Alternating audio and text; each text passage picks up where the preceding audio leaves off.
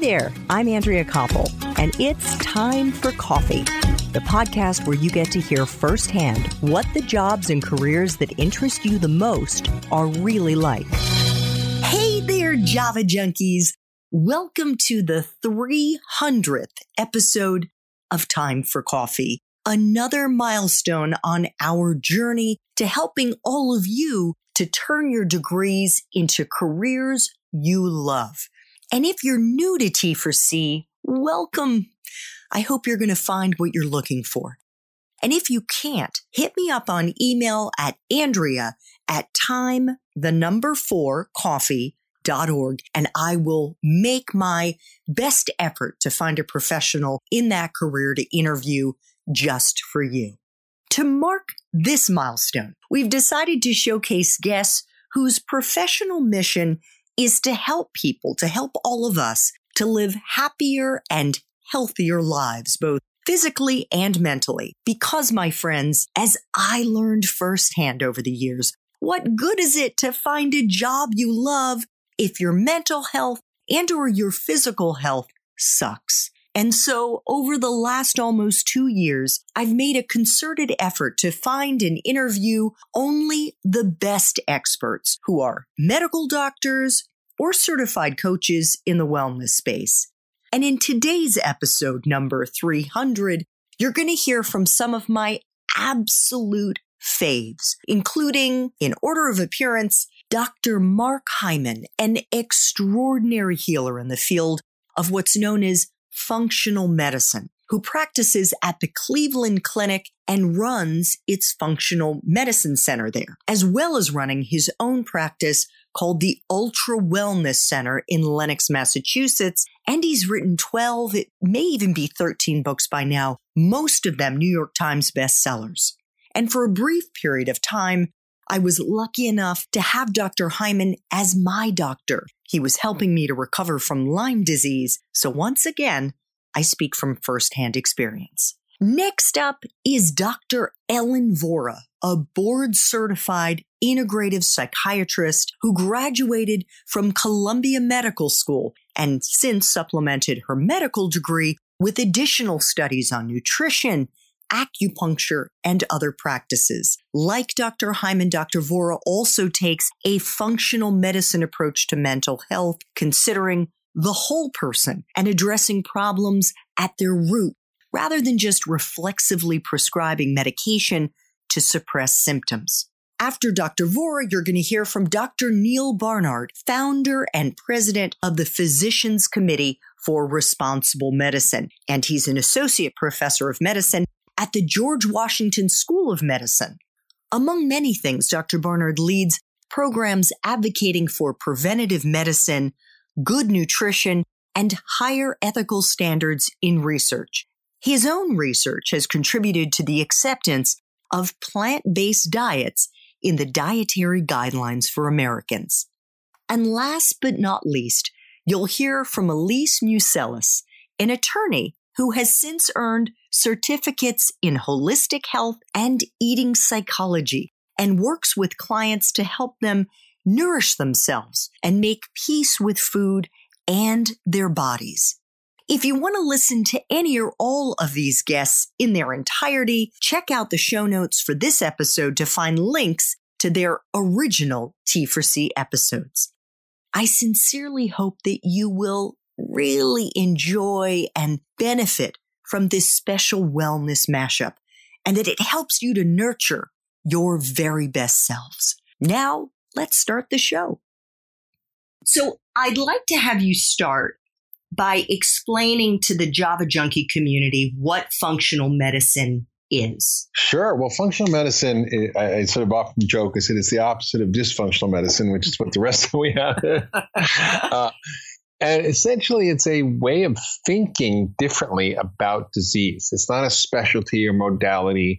It's a reimagining of our notions of health and disease based on this emerging science that teaches us that everything's connected. So we we in functional medicine ask a different set of questions. We want to know why instead of what. You know, we have now one hundred fifty-five thousand diagnosis codes to tell you exactly what you have. You have a migraine, but it's a, this kind of migraine or that kind of migraine, or you have rheumatoid arthritis, or you have irritable bowel, or whatever the diagnosis is. Those are just labels we give to sets of symptoms that people share and tell you nothing about why you have those symptoms. So functional medicine is about understanding the why and the root cause, and then treating the cause and not the symptoms. It's treating the whole body as a system, not just the individual symptoms with different medications, rather than using drugs, which are often blocking or interfering or inhibiting something in the body. We use things that help support the body. And the difference between antibiotics, for example, which kill bugs, and probiotics, which help support normal, healthy bugs in your gut. That's just a, one obvious example, but it's it's a, a whole system of thinking about how is a body operating as an integrated system. And when you go to the doctor and you have a migraine and you have eczema and you have irritable bowel and you have sinus issues and you have maybe you have some autoimmune disease, the doc, you see a bunch of different doctors for that, as opposed to saying, how are all these connected? What is the underlying cause? Is it just bad luck that you have twelve different diseases? Does it mean you need twelve different medications? Or is there something that connects all these things that will, will be a common thread that you can treat, and then everything goes away? That's really the approach. Mm-hmm. It's kind of the, it's kind of the science of creating health as opposed to the science of treating disease. And as part of that belief, you believe that food is medicine and, and should be treated as such. And before we get into that, can you talk about how the food that Java junkies consume, or at least some of them consume, even as teenagers and young adults, may be making them sick? And what are the symptoms they may be experiencing right now that would be red flags for you as a physician? Yeah, well, I think a lot of people walk around with what I call F L C syndrome. That's when you feel like crap. And that could be any number of different symptoms, from, you know, headaches to joint pain to fatigue to insomnia to depression to eczema to irritable bowel to asthma, and on and on and on. And even more serious things like autoimmune diseases or neurologic diseases or digestive issues. I mean, it, it's all connected. And what we are learning now is that food is the most powerful drug, and that it is not just calories, that it's information. And that information literally can upgrade or downgrade your biological software with every bite, and not over months or years, but literally within minutes or, or, or hours. And that is because, you know, the food has not just protein, fats, carbs, fiber, but it actually has instructions like code that can change your biology, to change the expression of your genes, change your hormones, change your immune system, change your microbiome, literally with every bite. So if you were putting poor quality information in your body, then you are going to get poor quality output, junk in, junk out. And most of the food we're eating is not really food. In the last, you know, hundred years, we've dramatically changed our food system, our food supply. And, you know, sixty percent, for example, of our calories come from commodity foods subsidized by the government, including wheat, corn, and soy, which are essentially turned into flour, soybean oil, and corn syrup, high fructose corn syrup, which are then turned into a myriad of different size, shapes, colors of processed foods, which are are not really health promoting. In fact, studies have shown that people who consume those foods get sick, and those who consume the most of those foods get the sickest. This is from a study published in the Journal of the American Medical Association. So there's no doubt that we're putting in the wrong information. And I think it's important for people to realize that the quality of their food matters more than the quantity. The whole calorie-focused uh, effort to lose weight and to get healthy is just completely misguided and doesn't actually reflect the science anymore. Doctor Hyman, the Java junkie community are mostly eighteen to twenty-five-year-olds who, at least at this stage of their lives, are probably still able to eat what they want without really suffering some of the significant health problems that you are seeing in your practice among older people, with whether it's diabetes or Crohn's or high blood pressure, things like that. But that doesn't mean that what they eat isn't still affecting their physical and mental health, right? Absolutely. You can look fine on the outside, but really sick on the inside. So aside from promoting chronic disease later, which people go, oh, whatever, you know, I'm really sick or not, but it actually does affect you right now. And often people will say to me, Doctor Hyman, I didn't know I was feeling so bad until I was feeling so good. And that is really an important concept because most people just think the way they feel is normal. And it may be just a little brain fog. It may be just a little fatigue. It may be a little sleep issues. It may be, uh, you know, issues around a little headache, this and that, a little post-nasal drip, or whatever it is. People don't often connect the dots between what they're feeling and what they're eating. And the best way to do that is to change your diet for ten days and see what happens. And, and I, I would say whether you're young or old, most people have issues, whether it's a little acne or whether it's this or that, people have issues. And I, I you know, of doing this for thirty years, I've rarely seen someone who's really just awesome. I want to ask you, Doctor Vora, about inflammation mm-hmm. and to explain to Java junkies how inflammation in our bodies actually can manifest in our brains. Yeah. So inflammation in our bodies, that can mean a lot of different things. But basically, if, this, if the immune system is kind of chronically activated, the brain is a physical, fleshy organ like anywhere else. And that inflammation, it's not like the brain is completely siphoned off from that. Now, some people would point out there is a bit of a siphoning off. The brain has the blood-brain barrier. It's in certain ways not exposed to all of the same things that are in the bloodstream that the rest of the body is exposed to. But we got that wrong for a long time to think that it's not exposed to immune activation. The brain absolutely is. And the glial cells and the whole, there's a, there's a, there's a whole immune system happening in the brain as well. So chronic inflammation, your brain hears that. And it sends a really important message to the brain. It basically says, I'm sick and I'm fighting an infection. And so in the olden days, like on the proverbial savanna where we evolved, it's the brain is like, oh, okay, we, we caught a bug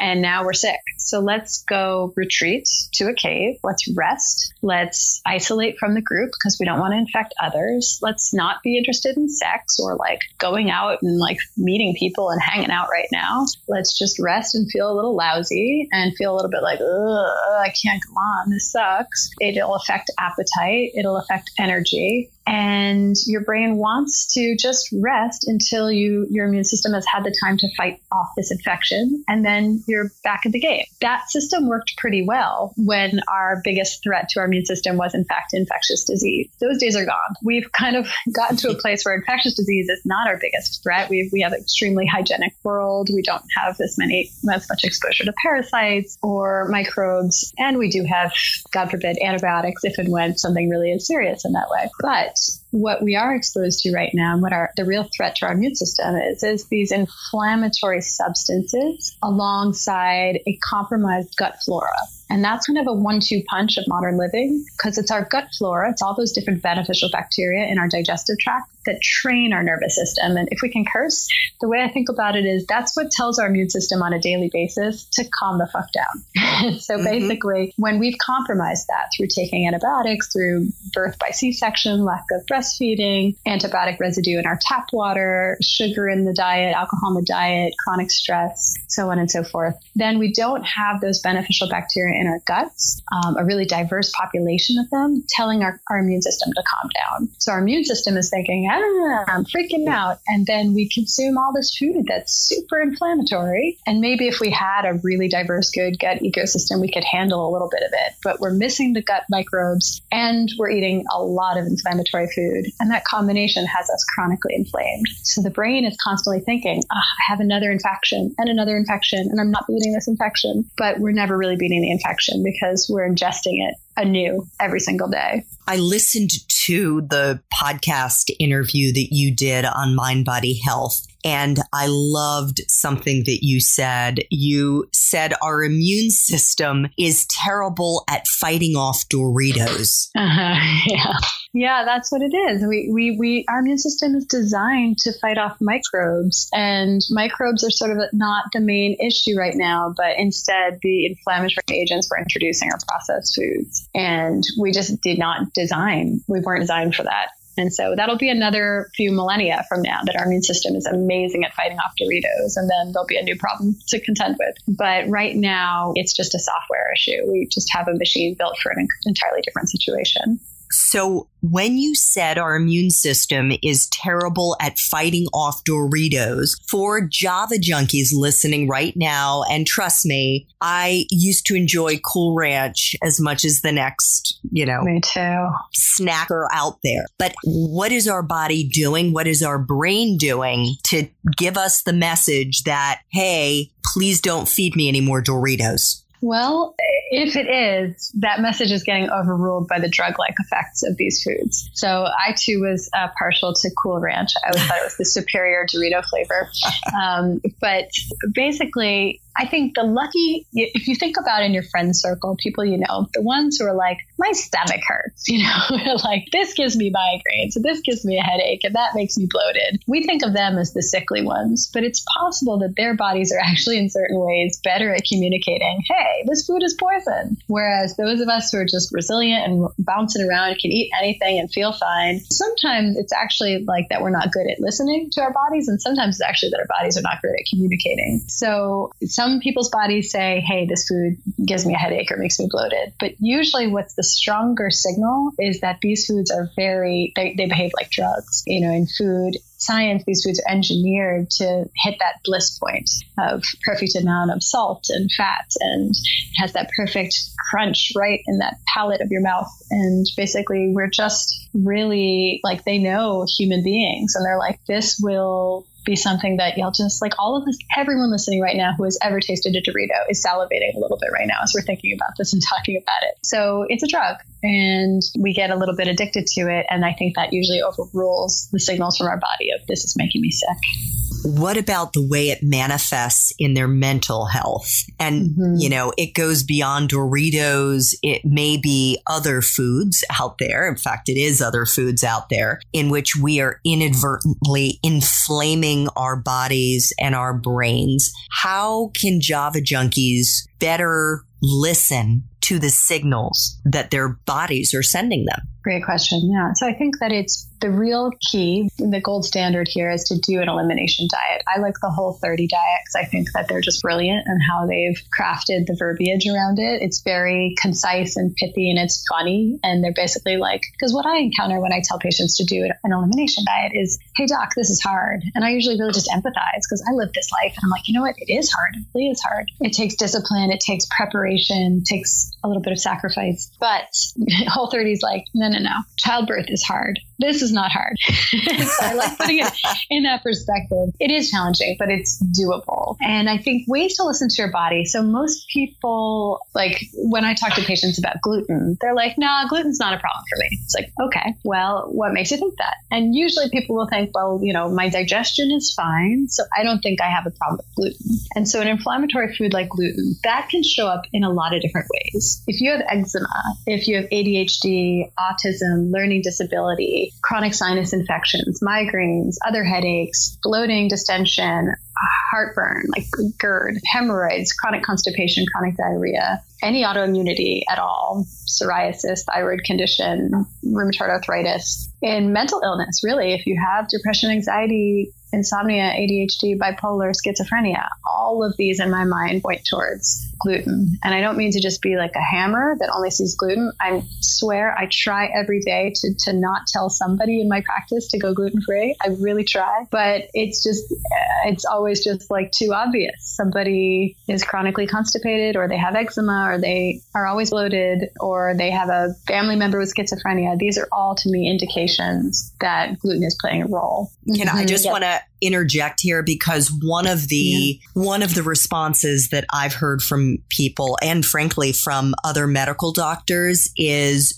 but that person doesn't have Crohn's disease. Mm-hmm. Celiac, yeah. Or excuse me, celiac yeah. disease. Yeah, that yeah. person doesn't have celiac. Why do you think that is the wrong marker? Mm-hmm. Yeah, they don't. I, I, most of the time they don't, although celiac incidence is actually increasing, which is a little disturbing. But so they don't. But celiac is the tip of the iceberg. It's one of many, many, many manifestations of the body not tolerating gluten. And there are a lot of different components to gluten that your body cannot tolerate. And there are a lot of different ways that your immune system is, is getting activated by it. So celiac is one of many. But I think the, the interesting resistance to me is that I have, you know, encountered so many of my colleagues, so many of my patients, other doctors say, say, we tested you for celiac, you don't have it, so no need to avoid gluten. And I usually just say, is it worth a month trying going gluten-free and just seeing how you feel? And if your mood gets more stable or you're suddenly pooping every day, then who cares what the blood test shows you? It doesn't matter if you have celiac or not at that point. We've increased your quality of life, we've improved your functioning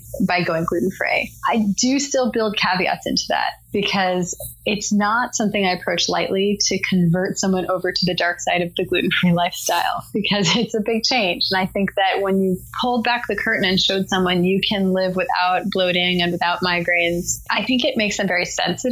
So if they decide this isn't worth my trouble and I want to go back to gluten, sometimes they really do feel a lot worse suddenly. And I kind of made that problem for them by having them go gluten-free. So I don't approach it lightly. It's all a balance of how is your suffering, you know, and is it, does it warrant making these kinds of lifestyle changes?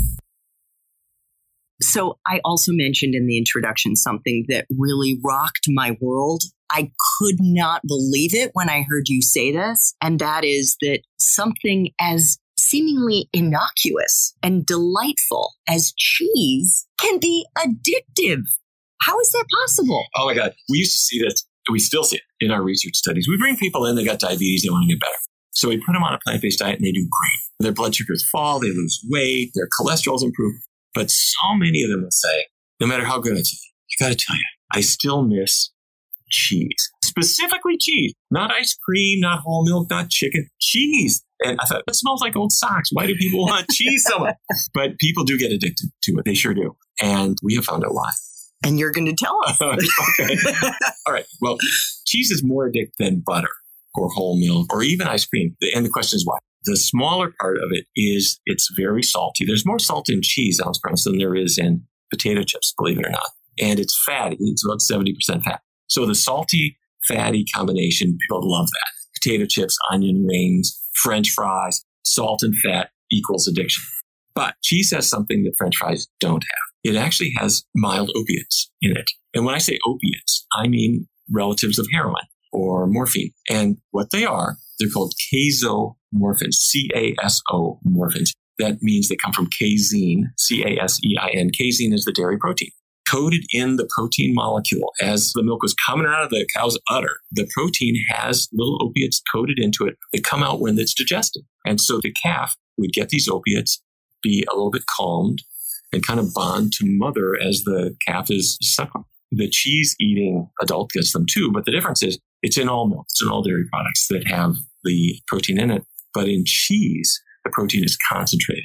And it's sort of dairy crack, if I can put it that way. Whole milk has these opiates too, but cheese has a lot of it. And it's not that strong. The strongest casomorphin has about one-tenth the brain binding capacity compared to pure pharmacy-grade morphine. So it will not get you arrested, but it's just strong enough for a person to say, I want that.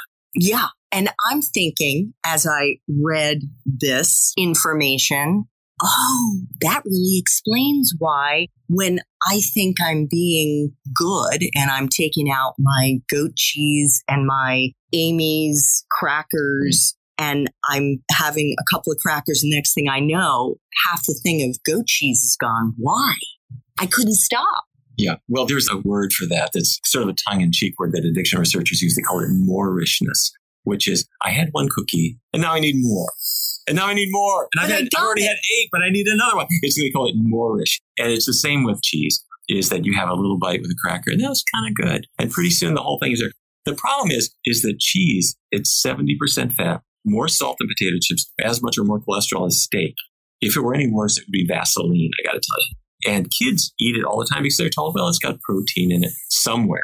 If you can cut your way through the saturated fat, it's the number one source of bad fat in the diet. And so it leads to heart disease. Saturated fat is linked to Alzheimer's. Talk about the brain. Researchers in Chicago at the Chicago Health and Aging Project have looked into what causes Alzheimer's. And one of the first things they keyed in on was saturated fat, bad fat, the cholesterol-raising fat, very harmful to the brain. So anyhow, it does worry me that we say, oh, children should eat string cheese and all this stuff. We should take that and throw it in the trash. That is garbage, despite the fact that it has worked its way into our culture.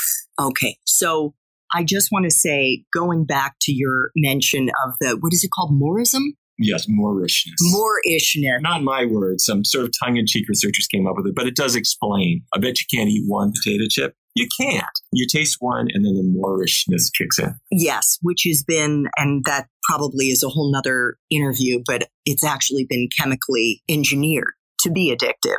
But going to that point, I get it with the sweet stuff. I get it with the sugar. What was shocking to me is the fact that it exists, the same addictive qualities exist in something that isn't sugar related per se, but has that casein yeah, component. Uh, cheese is far worse than sugar. Sugar is a convenient scapegoat, and everyone likes to blame sugar for problems, and everyone can agree sugar is terrible. Compare sugar to cheese. Sugar has four calories in a gram.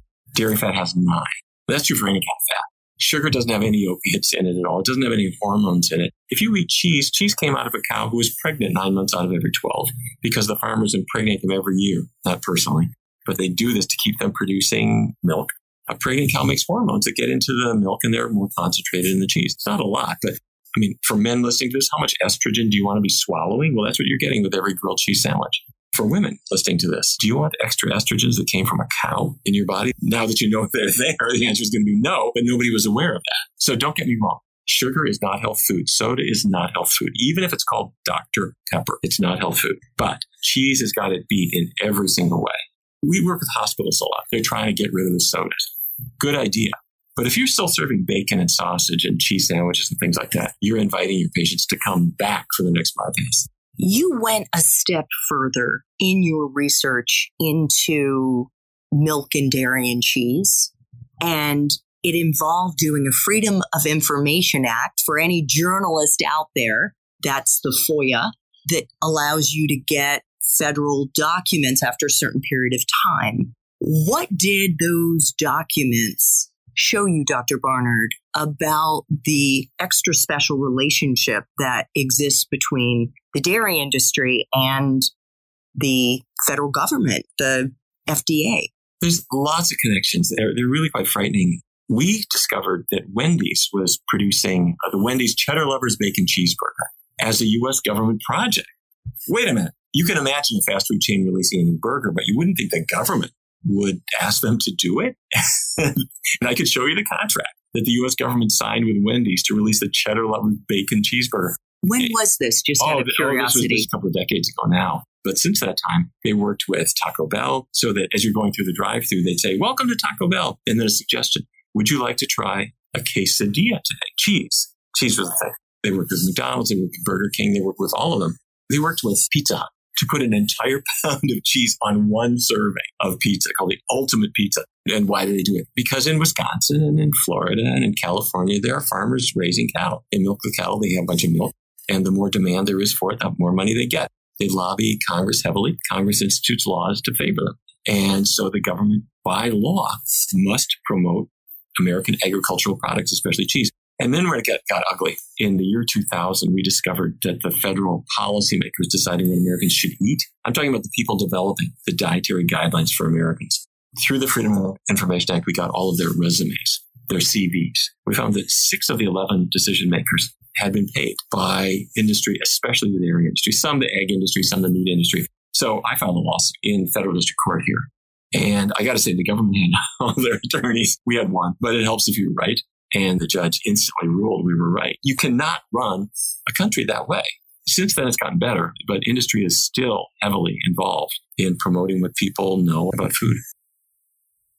I yeah. will add one other thing, and that is that for the last eleven years, I've actually had, I've had different therapists, but I have been in therapy, which has helped me tremendously to untangle a lot of the, we would say in Yiddish, the mishigas of my life. and and I would say that it has been really healing for me to do that. And I hope young people, if they feel for whatever reason that they need somebody to talk to other than a friend, somebody who's a trained therapist, a trained eating psychologist, a coach like you, that they will reach out and find that help because it's so hard to do it on your own. I agree. And and the beauty of our stories, and especially for the Java junkies who are, you know, so you know, young and have a great future ahead of them, is that our stories are always changing. You don't ever have to be stuck. And just because something happened to you, it doesn't mean you can't evolve and you know, write something new. You, you're never stuck. That's the beauty of our lives and our stories. Like, it just keeps evolving. Amen, so, sister. Um, yeah. Okay. So you were asking about, I want to make a point, and I, I hope this comes out the right way. It's, we can, I don't want, of course you want to love yourself as you are, but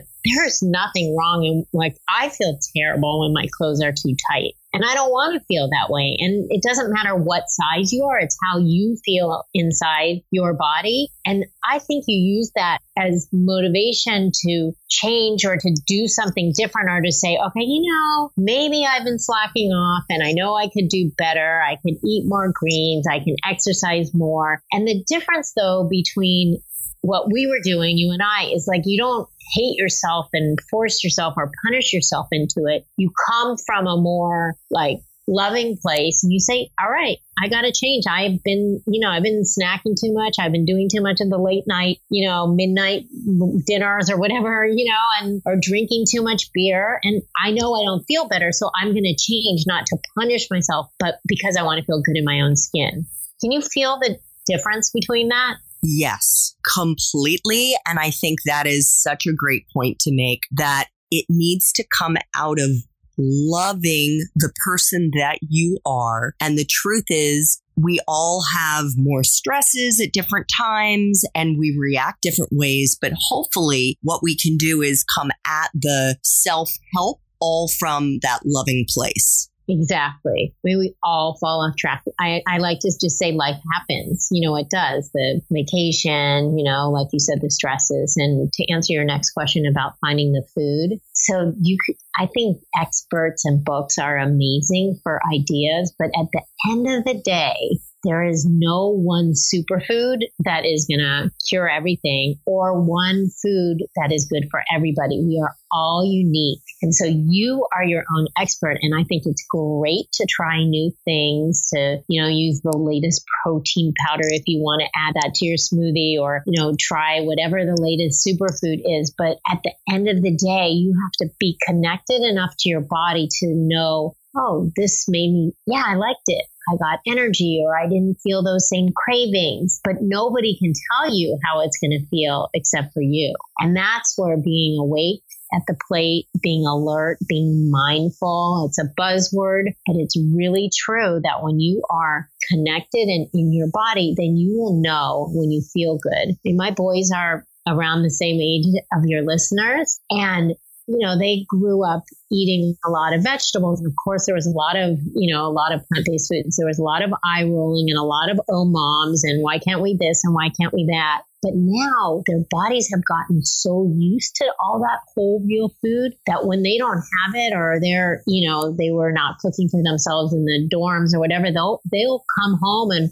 call me, you know, on the way, like, please have lots of vegetables. I'm craving them. So I think when you start to eat the foods that feel good, and you, you see the results, like you mentioned that the muffin top dissipated, you know, when you see the results because you're eating what feels right for your body, then you will naturally just want to be in that state of our body, you know, homeostasis. Our bodies just want to feel good, but we have to be connected enough to know what that means. So Elise, for Java junkies who are still in college right now, how mm-hmm. can they kind of position themselves for success when it comes to the food that they're eating? What do you recommend that they eat? And how can they kind of structure their day in a way that they are getting the kind of energy that they need to do all of the things that college students do? Well, that's a really good question. And having just been through it and having um, several college age clients, I have lots to say. So the first thing is that one of the, like, this is inherent with a college schedule, they're like, every day is different. You know, they sleep in a different hour, the classes at different times each day. And I highly recommend getting on a schedule with meals. I think that our bodies can only go a certain amount of hours without, you know, you, you start to get low blood sugar if you don't eat it. You know, if you're, if you have class at noon and then you go all the way through and you're not eating dinner until seven, well, that's seven hours, right? So you would want to plan out a snack in between so that you could keep your blood sugar balanced, your, which also affects that brain fog that you were talking about can come from low blood sugar. You know, you just want to stay energized and focused while you're in classes and doing all your work throughout the day. So that comes from a routine is really good, making sure that you have breakfast, lunch, and dinner pretty much at the same time, like within reason, but on schedule. And that when you are going more than four or five hours in between meals, that you have a planned snack to keep that blood sugar steady. And when I'm talking about bland, planned snack, this is not hard. Anybody can do it. You can grab an apple. It's apple season right now, and a handful of almonds. Almonds can be kept right in your dorm room or your apartment and doesn't require like, you know, weekly grocery shopping. Does that answer your question? Yeah, it does. And, you know, I know your your blog is called Kale and Chocolate. What is it about those two foods that you felt were important that you placed them together? Okay, good question. I always like when people ask me. So, of course, I love kale and chocolate, but beyond the actual foods, it represents balance to me. I when I shared my food story with you all, you know, there wasn't a lot of joy, and I'm not saying kale is, but it was just all kale, right? It was just a preoccupation with all things healthy, and not in a fun way. When you start thinking about food as numbers, and you know, and it and it's not anything. It's just nutrients, right? It, there's no pleasure there. And then chocolate represents, you know, the pleasure and the fun. And I, I think, well, of course, it's dark chocolate, but I think when you have both kale and chocolate in your life on your plate, and in you know, and beyond the food part, where you're having fun, but you're also be, you know, working, then you have more of a balanced approach to life. And so that's what kale and chocolate really represents to me. It's about, you know, making sure that you're taking care of yourself on the health side, but you're not forgetting to have fun along the way. Mm-hmm. What is healthy for Java junkies to be eating at this stage of their life? I mean, it isn't about only eating kale. It isn't about depriving themselves of the occasional treat. How can they right. be living their lives in such a way that they're fueling their bodies for energy? Okay, so I, I'm going to make the assumption that most of you Java junkies are probably not able to cook all the time. And is that, do you think that's accurate? So why don't we do both? For those Java junkies who are on the college meal plan, for those who may be living in an apartment, or for those who've already graduated and are living on their own? Well, I have some a couple of things to say that applies to anyone, whether they're their home cooked their home cooked meals or they're eating out. I think one of the easiest ways to make sure that you're getting a variety of nutrients is to really think about eating the rainbow. As simple as it sounds, it makes a major difference in a lot of in a lot of ways. One, it's just it beats counting calories. You know, to see that you have all the colors represented, it naturally forces out the less healthier white foods. So, you know, if you're filling, for example, let me give you. Someone has a bowl of oatmeal. Now you can just have that beige oatmeal, right? And nothing wrong with the oatmeal. It's a quote healthy food, but then you add the blueberries and maybe some raspberries into it, you know, and you're, you know, you chop up some, like some apples or whatever, you're just getting more nutrients, right? You're putting fresh, whole, real food onto your plate.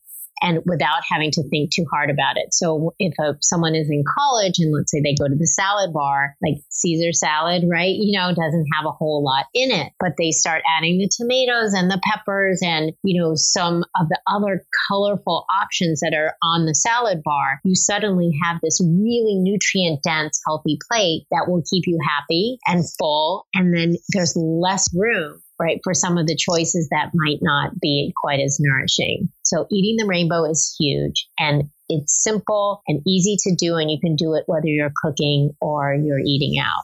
What else? I think that making sure each time you eat that you balance your macronutrients. So that means that you get healthy carbohydrates, um, some kind of healthy fat, and I can explain that more if you want, and protein, whether that's plant-based or animal protein, just whatever works for you. But when you do that, when you put the, the different nutrients on your plate, that's how you balance your blood sugar and how you reduce cravings and how you make your meals last longer because You're not going to have that spike when you eat just carbohydrates. You, you know, you might get a surge, like all this energy, but then you're going to crash and start craving more carbohydrates more. But when you add the protein and the healthy fat, then your meal can, you can have your meal go for longer and you won't have that. You'll have a steady rise in blood sugar instead of that quick up and down.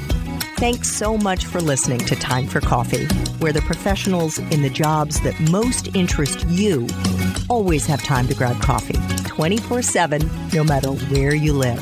I have one quick favor to ask you. Remember to rate, review, and subscribe to Time for Coffee. Thanks so much.